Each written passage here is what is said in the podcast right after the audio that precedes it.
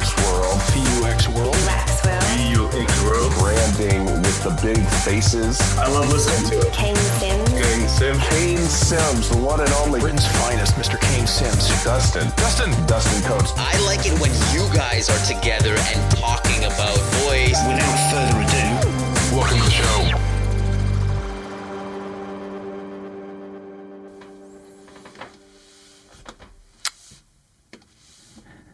It worked. Kind of. Ish. Did it work? I don't think you can see me, so something hasn't quite worked. But we're live. I know you can hear me. Uh, let's have a look. Why can't you see me? There we go. Hey, hey, hey. There we are. We're sorted. We're live. Hello, everybody, and welcome to VUX World Live. I am Kane Sims, your host, and I am usually joined by Dustin Coates, uh, who is now on paternity leave still, looking after a baby, trying to get some sleep, and trying to figure out the whole joy of parenting, which our guest James Poulter today will tell you all about. As well as I can actually vouch for some of that as well, having a, a, a two year old now, and I've just been talking there about how much of a nightmare he's been. Uh, I'm sure we'll get into that, uh, among other things, including voice commerce, uh, which we'll get to very shortly. But first, shout out to the Conversation Design Institute uh, for sponsoring this episode of VUX World. If you are looking to be a conversation designer, you want to learn about conversation design, maybe you're a UX designer, you've kind of got that methodology, you've got some skills, you want to learn how conversation design works, then definitely check out the Conversation Design Institute. The courses that they have is all online. You can learn at your own pace. It's videos taught by Hans van Dam. what a name that is as well, by the way. Uh, and uh, yeah, it's learn at your own pace. It is literally it will take you from beginning to end, from uh, what is conversation design, right the way through to turning you into a conversation design practitioner.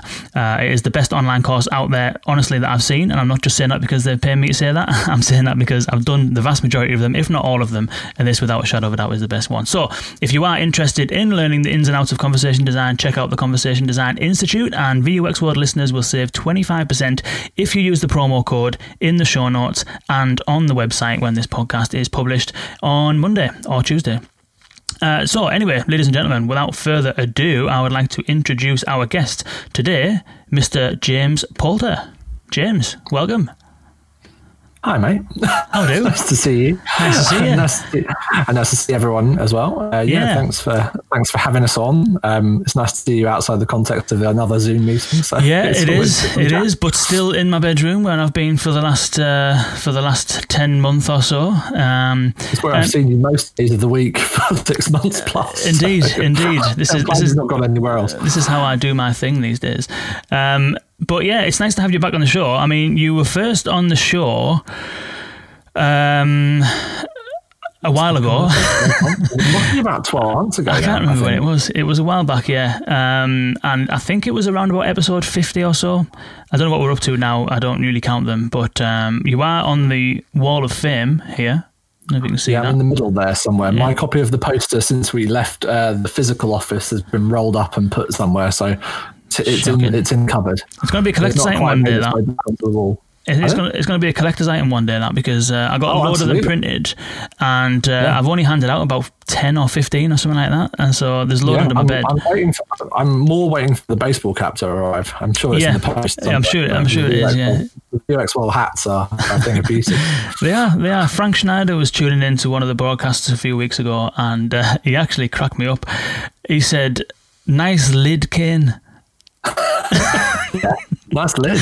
Nice lid. right. I love that. That's what I'm going to I do love calling that shop in the US. Lids. It's a great hat store. Is it? There's uh, there's one in New York in Times Square, um, which I've bought several hats from over the years. So um, I very much encourage you uh, go get a new lid. Yeah. Get a VUX lid. do That's that. the one. Do that. That's what you need. I'd never heard the term lid before. I thought it was quite good. I actually burst out laughing while I was uh, while I was in the middle of this, which is cool. But anyway, welcome, welcome, welcome, welcome, um, and thank you everyone for tuning in. We're going to be talking about voice commerce today and the Vixen Labs Voice Commerce Report, which was published recently. And I've already heard quite a few people quote it. To be fair, uh, the standout stat is the forty percent of parents shopping on their devices, which I will probably start out with that maybe in a minute. Um, and if you have any questions, boys and girls, uh, on the chat in LinkedIn or YouTube, feel, please do feel free to stick them in there. And James, I'm sure, will do his best to answer them. Um, but first, James, for anyone who's tuning in who isn't aware of yourself, isn't aware of Vixen Labs, do you want to tell us a little bit about who you are and what you do? Yeah, so um, for those that know me, I'm James Poulter. Most people call me JP. You feel free to do that. And um, yeah, I'm the CEO and one of the co-founders of Vixen Labs uh, with Jen Heap, who's my co-conspirator um, in our our growing voice empire. Um, I've been running uh, the business now for nearly two years, um, and we're one of Europe's leading voice uh, consultancies and design studios, all focused on making more human technology uh, with voice. And we work with global clients. Mostly in kind of the Fortune 500, FTSE 500 type realms to, to really help them get to grips with voices and technology uh, from strategy and design, um, working with with a great team of folks, um, including Mr. Sims in, in projects, and uh, working across the, the board of designing and developing voice applications for Google Assistant and Alexa, which we're premier partners to, to both. Um, and then we do an awful lot of work in the world of voice marketing as well, helping people find the world of voice, um, you know, through through marketing assets. And my background comes from, I suppose, working in a variety of digital uh, fields over the years, from uh, first of all in social media for many years, and then kind of more broad digital technologies. Um, and then I got the opportunity to work at Lego for a number of years, which we spoke about the last time uh, we were together on the show, uh, you know, working through emerging technologies. So I headed up the global emerging uh, technologies uh, division there, looking at you know conversational AI, looking at blockchain, looking at um, chatbots, and, and, many other things uh, besides. And as a result, got to work on a number of voice projects that have now uh, resulted in in the the uh, the business that we have today in, in the form of Vixen Labs, which is uh, yeah, kind of growing with with uh, crazy speed, which is really exciting and a little bit scary. Um, as you know, people around the world are waking up to the opportunity that voice voice provides. Nice. Uh, I remember the last the last time we spoke on the podcast was uh, we were talking about the Lego skill, and I even remember actually I think I included the music from the skill in the uh, in the podcast because it had quite a nice little soundtrack to it.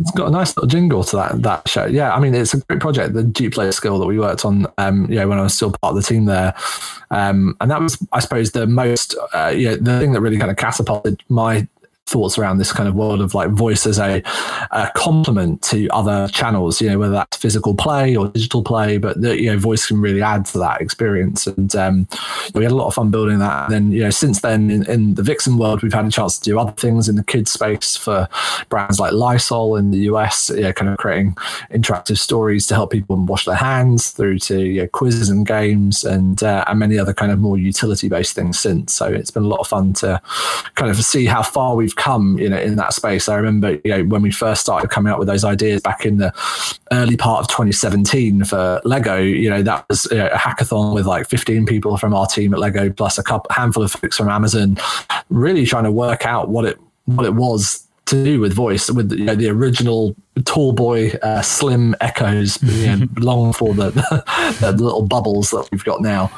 Um, so yeah, uh, Samuel, I see your comment on LinkedIn. Yes, Lego is in everything is awesome. Lego. I have nothing to do with the song, um, but yeah, that uh, that Lego, uh, the one that you've probably stood on in the middle of the night at some point or other. Um, so yeah, that's uh, it's come a long way since then, um, but it was a great opportunity to to be involved with it. Nice. And I, I was um, I was asked this question today. Uh, I was chatting to a university doing a bit of research into voice and, and, the future of voice and things like that. And I was asked this question, which eh, I have been asked quite a few times in the past, but I don't think I've been asked it since COVID. And I'd be interested in getting your mm. response to this, which is thinking about when, like, I know obviously voice technologies have been around since you know the 30s with Audrey and, and things like that. But yeah. in in recent times with Amazon Alexa, Google Assistant, the kind of more what we would probably call mainstream voice assistants, um, and we've both been involved in this stuff for, for quite a number of years number of years now. Like not necessarily old hat, but you know there's a lot of lot of kind of newcomers into this space who've been coming in and, and doing things over the last kind of 18 months. The question I was asked was compared to even three years ago or four years ago when, when you first started sort of looking at this sort of stuff, how would you describe it now from a from a brand perspective in terms of how brands are thinking about it and approaching it? How are things now hmm. compared to 2017? Well, I think when we first started looking at it in 2017, I think there was a lot of novelty value around it. That was what people were really going for. It was this novel thing, the fact that a computer could talk back to you and have an answer really crossed that chasm quite significantly now. It's an expectation that these things can talk back to us, so we're no longer like startled by the fact that it understood what we said or came back with an answer that was remotely related to what we asked it. So I think we're definitely past that point. I think where we're at now with businesses is, you know, we come to the close of what has been a mad year with COVID and, um, you know, kind of 2020 and all of its craziness and as we look to the new year is that 2021 i think is the time when we go from kind of novelty to necessity.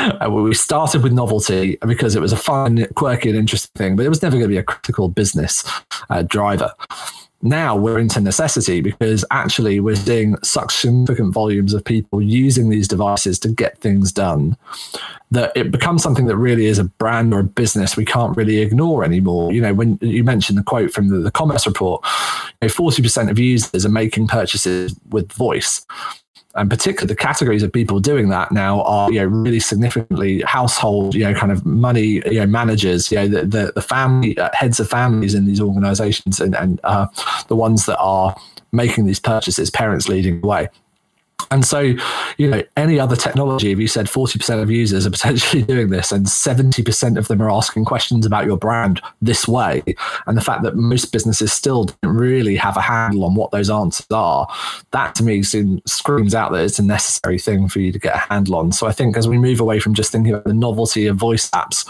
we're seeing a lot more focus on search, a lot more focus on optimizing content that's already on the web to be found and discovered via an assistant.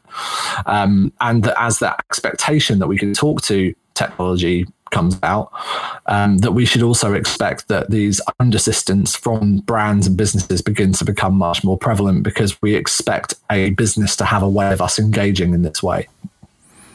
Nice. Um, we're going to. I also the use cases I think have changed as well in terms of you yeah. know 2017 was very. You mentioned novelty.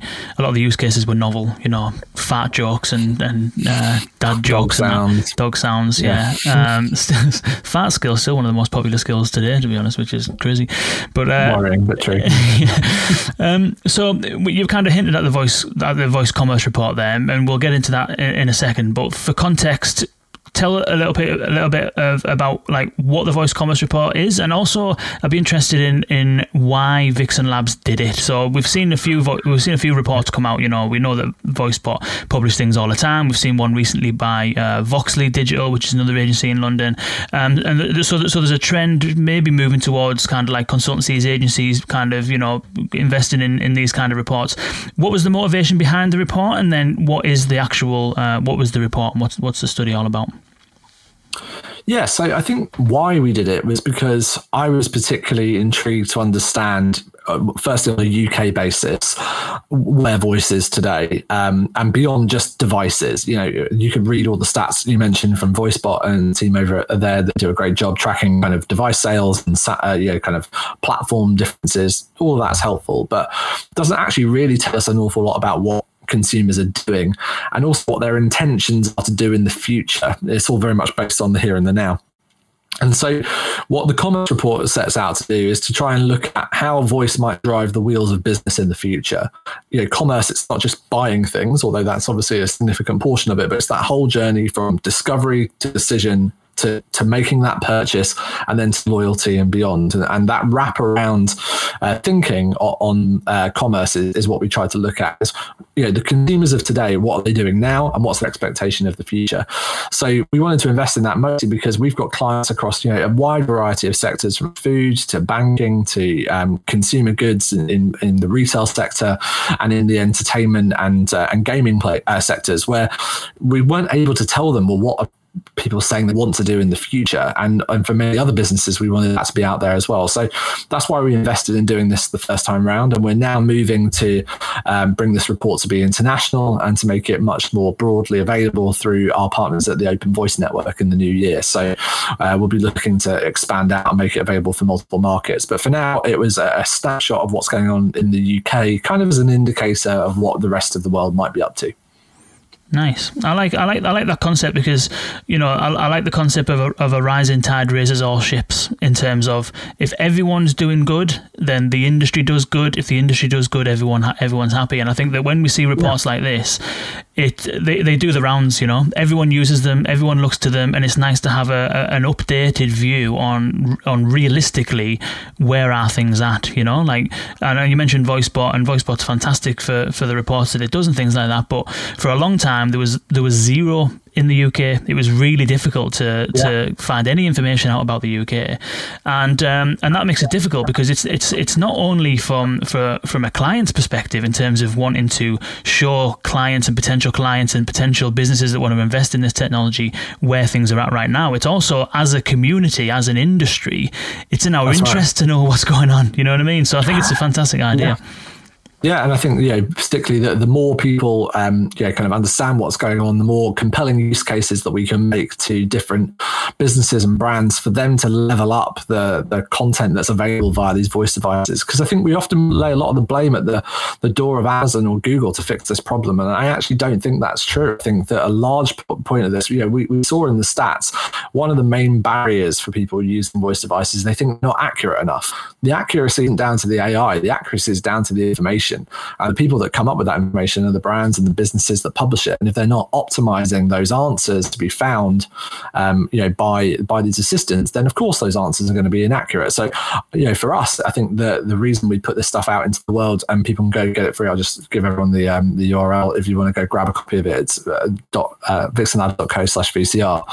If you want to go get the report, you'll see yourself that you know, this is something we can use with all clients from all businesses to try and get people to invest more um, in the world of voice because we don't want uh, you know this to just be an issue for us. Um, you know, this is an issue for anyone that's working in any brand or business to try and improve uh, their their overall um, you know, experience of, of voice assistance. You know, the, the better that we get at optimizing web results, optimizing content, building conversational actions, the better the experience for users is going to be when they use these assistants. Ultimately, will build the industry, and that's uh, definitely what we want to try and do. Nice. So, so this report then it's looking at UK households and it's trying to gauge the temperature of where the appetite is and current behavior is for transacting or for shopping using voice technologies, correct? Yeah, absolutely. I think we, we looked across the board. So not just at the purchasing, obviously purchasing is important, but I think many of us acknowledge that, you know, because of the limitations of the platforms, particularly for, um, you know, the, the assistant platforms like Alexa, you know, which are much more oriented to shopping from, from Amazon primarily, uh, you know, the, the majority of people aren't necessarily buying everything that they want to buy or uh, using every service. But what people are doing is using their voices as part of the shopping journey at some point. So we saw in the in the research that 70% of users are searching for information about specific brands.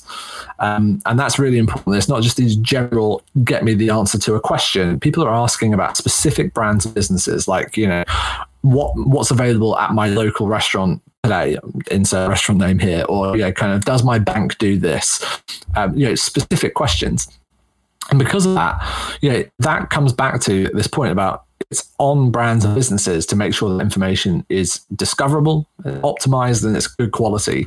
It's not just a snippet that's been ripped from somewhere else on the web, or you're not relying upon an unoptimized video or something like that to try and serve that answer. We need to be designing conversational responses for these conversational interfaces in the same way that, you know, for many, um, you know, hey, there's there's plenty of brands and businesses out there that still haven't got around to making dynamic web apps or, you know, kind of optimizing their mobile pages to be actually usable on the on the mobile web.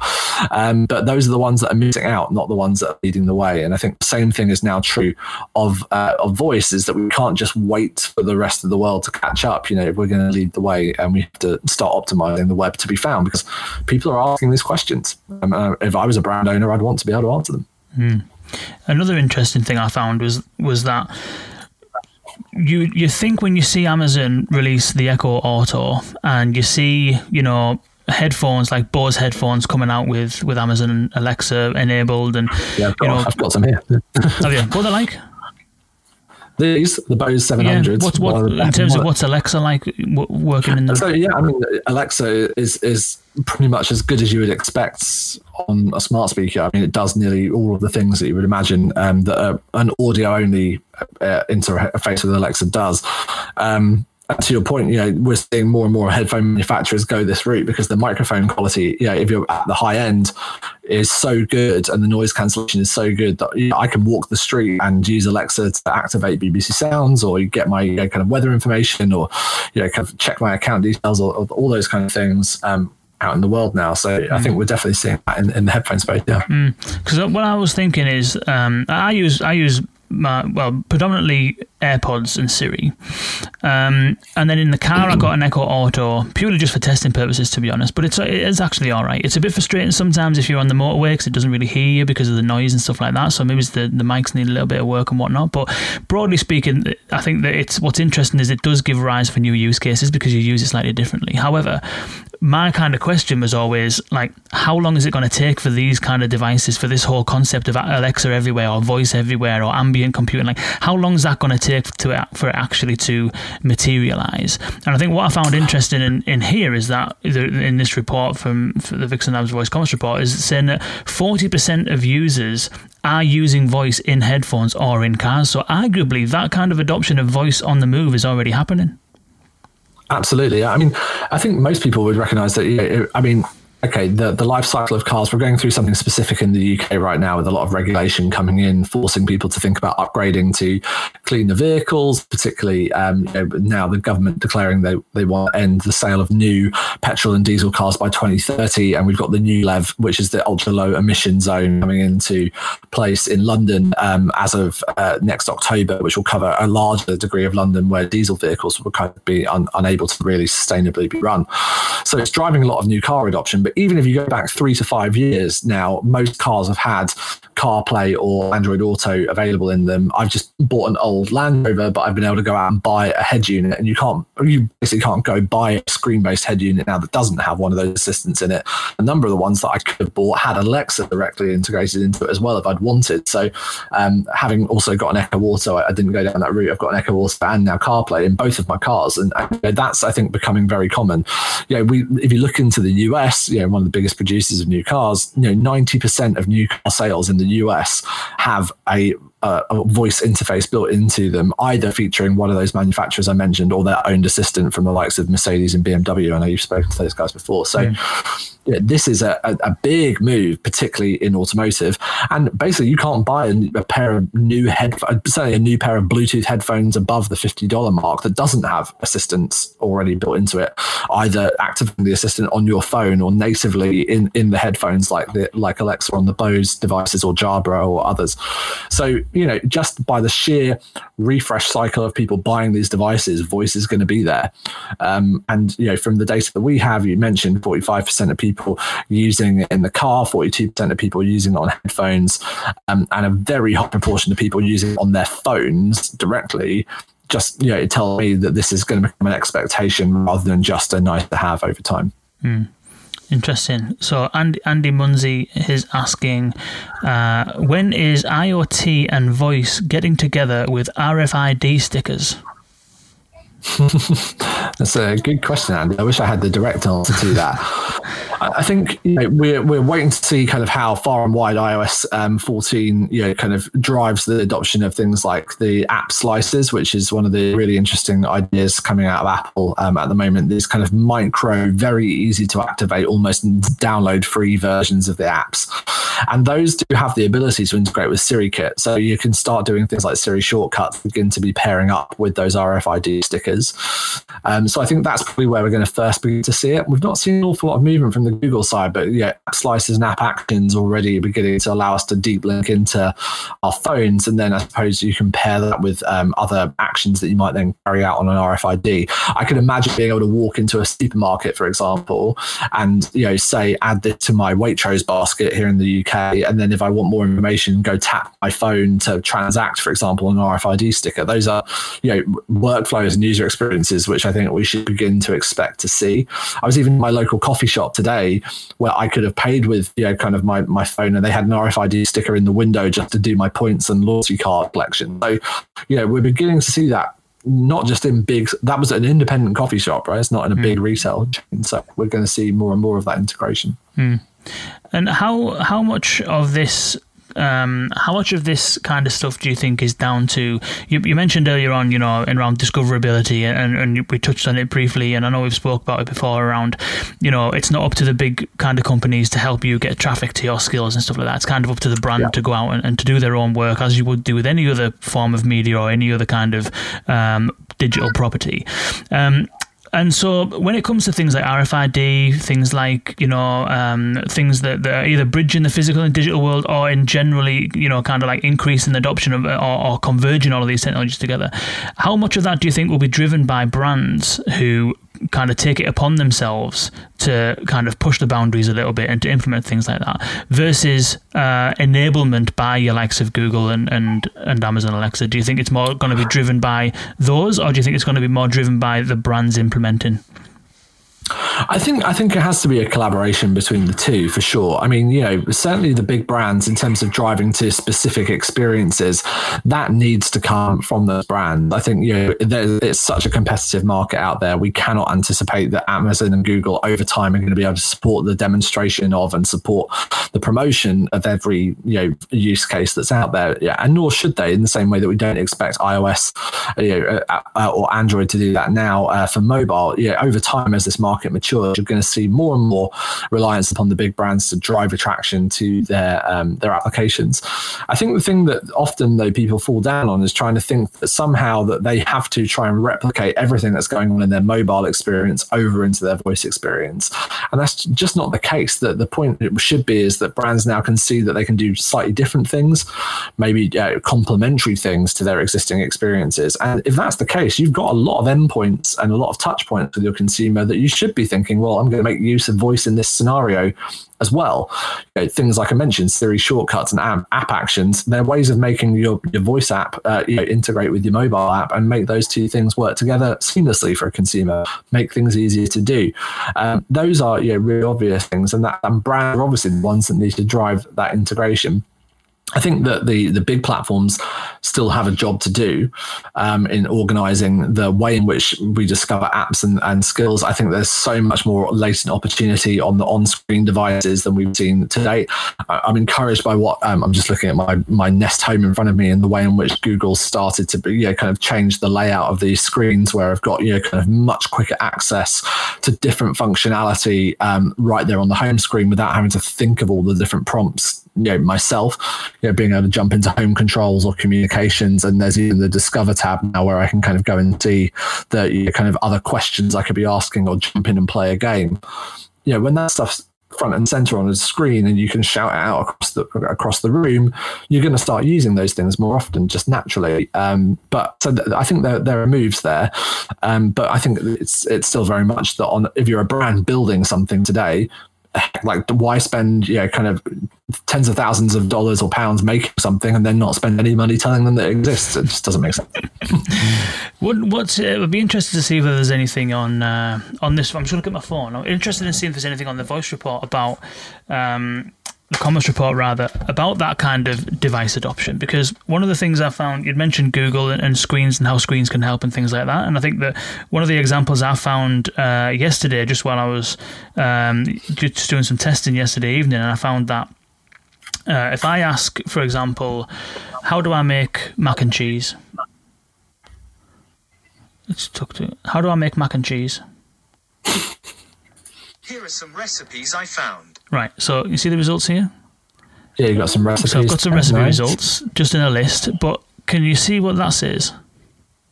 yeah that is the send to the smart display Send to smart right? display. So yeah, I've I've actually tried that got- a couple of times Yeah. Send to smart display and see what happens. Just say start recipe to your Google Home when you're ready to begin. Okay. So let's see if this works. Hey Google, start recipe. Here are some recipes Can you see that?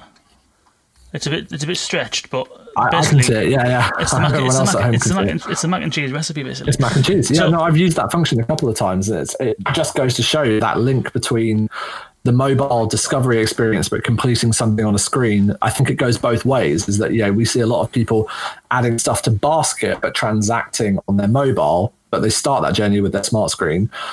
And then the other way around, like you've just done, you're maybe out and about and you're thinking, what am I going to have for dinner tonight? I'm going to add this recipe now, but I'm not cooking it right now. But I'm going to go home and use my voice to find and finish that journey at, at home you know, it works both ways around, doesn't it? Mm, exactly, and and I think that with Google, that they're in a fantastic position to to really kind of push this envelope a little bit uh, when it comes to that kind of multimodal uh, implementations. Is there anything in in the the commerce report about device adoption or assistant adoption or any kind of things like that? I know it says eight in ten people are using Siri and six in ten Yes. using Google Assistant. Was there anything else in terms of like either devices in houses and things like that? Any other insights in terms of what people are using assistant wise? Um, I think well, one of the highlights or one of the interesting things I would I would pull out from the, the findings is that when we look at the difference between people who use Alexa and use Google Assistant every day, so these are the heaviest users. There's only about five percent in it. Alexa slightly leading on, on the Google Assistant side of things. Um, uh, maybe uh, if you want to go full screen, I can. Uh, for those watching uh, on the video version of this chat, I can uh, I can share with uh, with you what this looks Yeah, like. go for it, yeah. um, so yeah, we, we see that there's kind of 20, 33% of people are um, using their, their Alexa every day, whereas 25% of Google Assistant. Now, you know, you go, well, what's what's interesting about that? Well, what I find interesting about this is that regardless of the platform, this is becoming habitual for a large amount of people that use their devices. So if you're talking about smart speaker owners, we're talking from a survey that it was, you, know, can roughly look at about one in four to one in um, three families have a, a a smart speaker in the UK based upon this. So 25% you know, of, of the population. And of those, nearly a third of them across whatever platform are using it every single day. And that's really, I, I think that's really encouraging because you know, what we are seeing in that is it's not um, just one of those things where okay, people buy these things and basically they end up living in the corner and they get dusty and forget about them, like a Fitbit or a smartwatch or something they might have bought and then never remember to put back on. You know, a significant proportion of these every day. You then go down the categories and you've got massive numbers of people using them at least once a week or you know more more occasionally than that.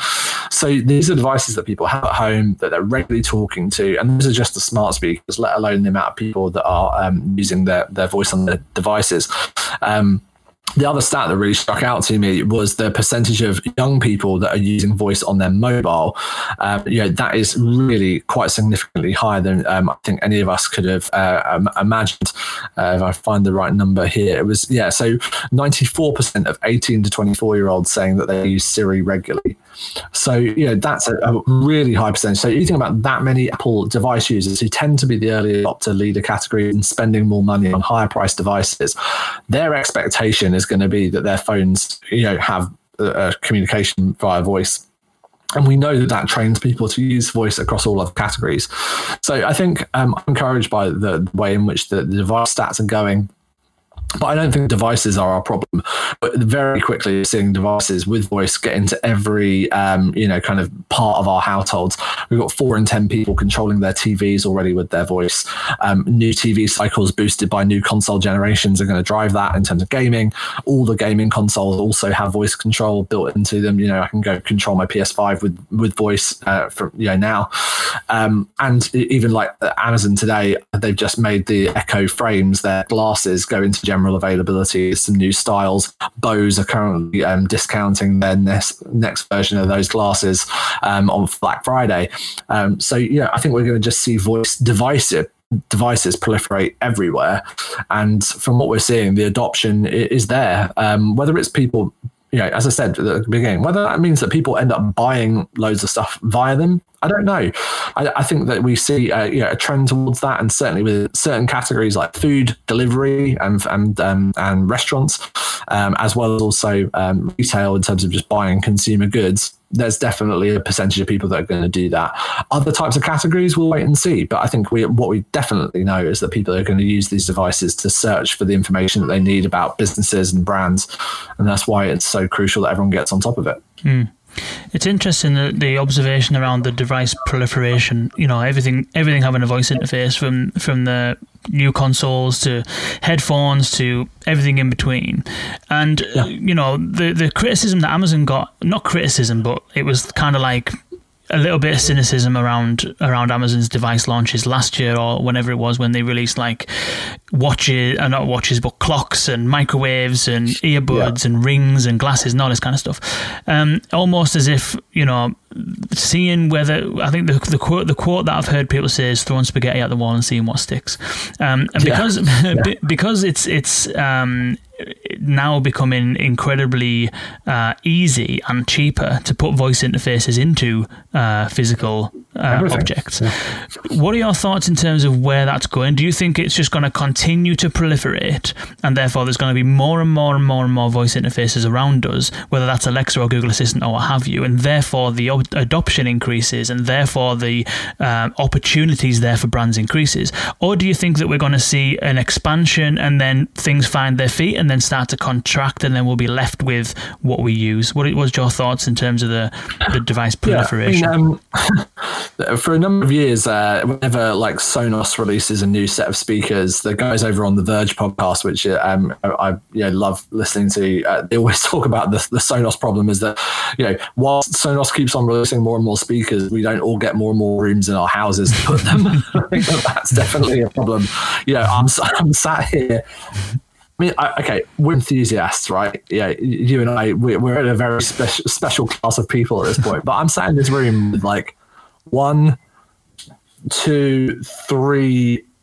I've got three speakers in this room yeah. um, that can do this. In the in my bedroom, there are three. Like uh, in my living room, there are four. like it, it, it- there's only so many things we can put these things into until we move to smart home being built with it ambiently built into the infrastructure. And I think that's the direction of travel. Actually, is that as things get cheaper and as things get more like. uh, Um, you know, kind of proliferate across all different categories. You're not going to be buying speakers anymore. You're not going to be buying these devices. They will just be in the infrastructure of, of the built environment. Um, so, you know, you'll be able to buy houses in the future that have Sonos integrated already into them. You'll be able to buy, um, you know, you'll be able to choose which assistant powers your smart home when you buy your home. Why would you wait until after the fact to plug all of it in and have cables dragging everywhere? Like, you know, the way in which we're doing it right now is adding it to old infrastructure. The future will be new infrastructure with it built in from from the get go.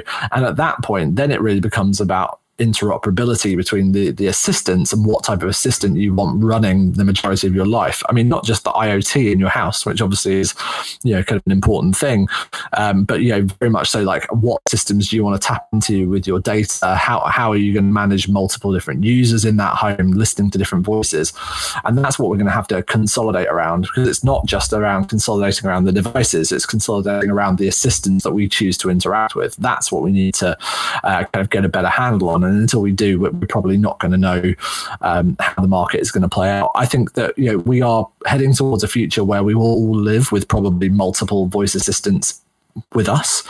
Um, unless Apple drastically change the game with the way in which the HomePod is going, because they're certainly the ones that are winning the kind of the, the main device that we all live with every day game in, in terms of you know the, these things, um, phones um, until we kind of work that through and see whether or not you know HomePod Mini can perhaps uh, penetrate the market more significantly. You know, kind of the, the HomeKit uh, IoT devices maybe get a little bit easier to work with.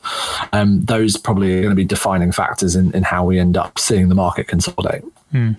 And the thing about Apple is that um, I've mentioned this a number of times. Uh, is that in the, with the HomePod Mini, they have a massive opportunity because you know they they had a patent accepted in. I think it was April, which is all around, and we spoke about this in the podcast, and I'd mentioned it when I chatted to Bret on VoiceBot last week, which is that you the, the patent is that when I, when you so the HomePod you've got there, you've got you've got one right Yeah, now. I've got a couple of HomePod Minis here. Yeah. Um, well, these are the boxes. They're in the other room now. so so those so those things what they have inside them and I'm I'm convinced it's the same thing is that it will detect the presence of the iPhone as well as the person who's speaking. And so it's like a it's like a dual factor authentication that they've got because you've got the iPhone.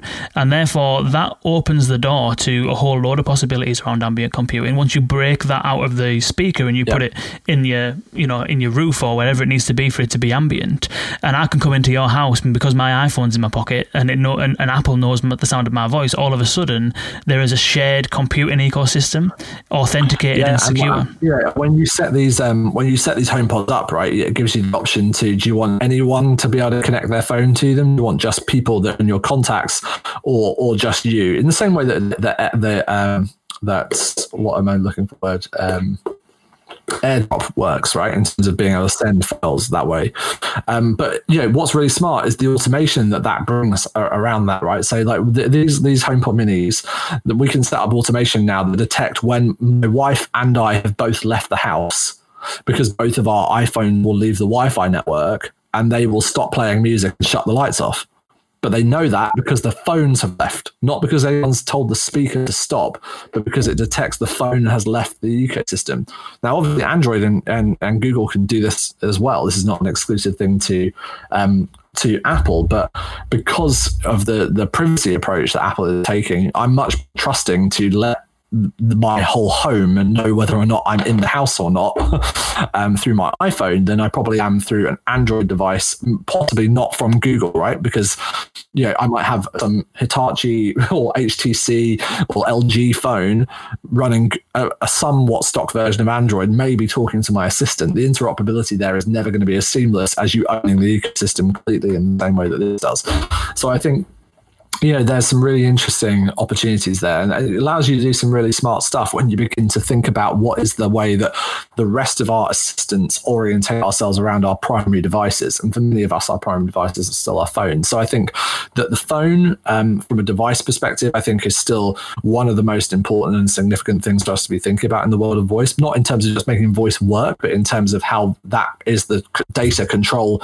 It's the brain of of how you interact with the rest of these things. And then from a from a software perspective, I think it's all about search, not just apps, because I think if if you get the search right and you get the the device you know brain right, then you might have a much more powerful ecosystem than those two things separately. Hmm. So th- this concept of ecosystems, um, you're right in terms of Apple, you know, having the ecosystem, having the hardware, having the software, being able to kind of bring about a much more joined up, a much more smarter assistant that's proactive and that can respond to other senses, not just spoken uh, spoken words.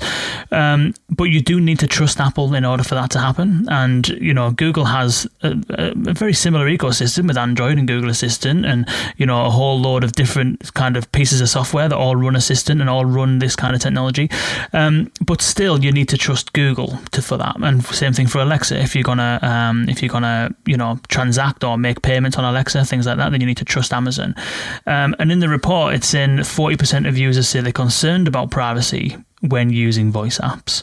And so we'll wrap up shortly and, and uh, appreciate that we need to finish at, at, the, at the top of the hour almost. But what do you think needs to be done from a privacy standpoint to give users confidence and give brands confidence to enable a more seamless or at least enable more voice commerce opportunities? Yeah. To be honest, I'm not actually sure there's anything that needs to be done. I think it's time.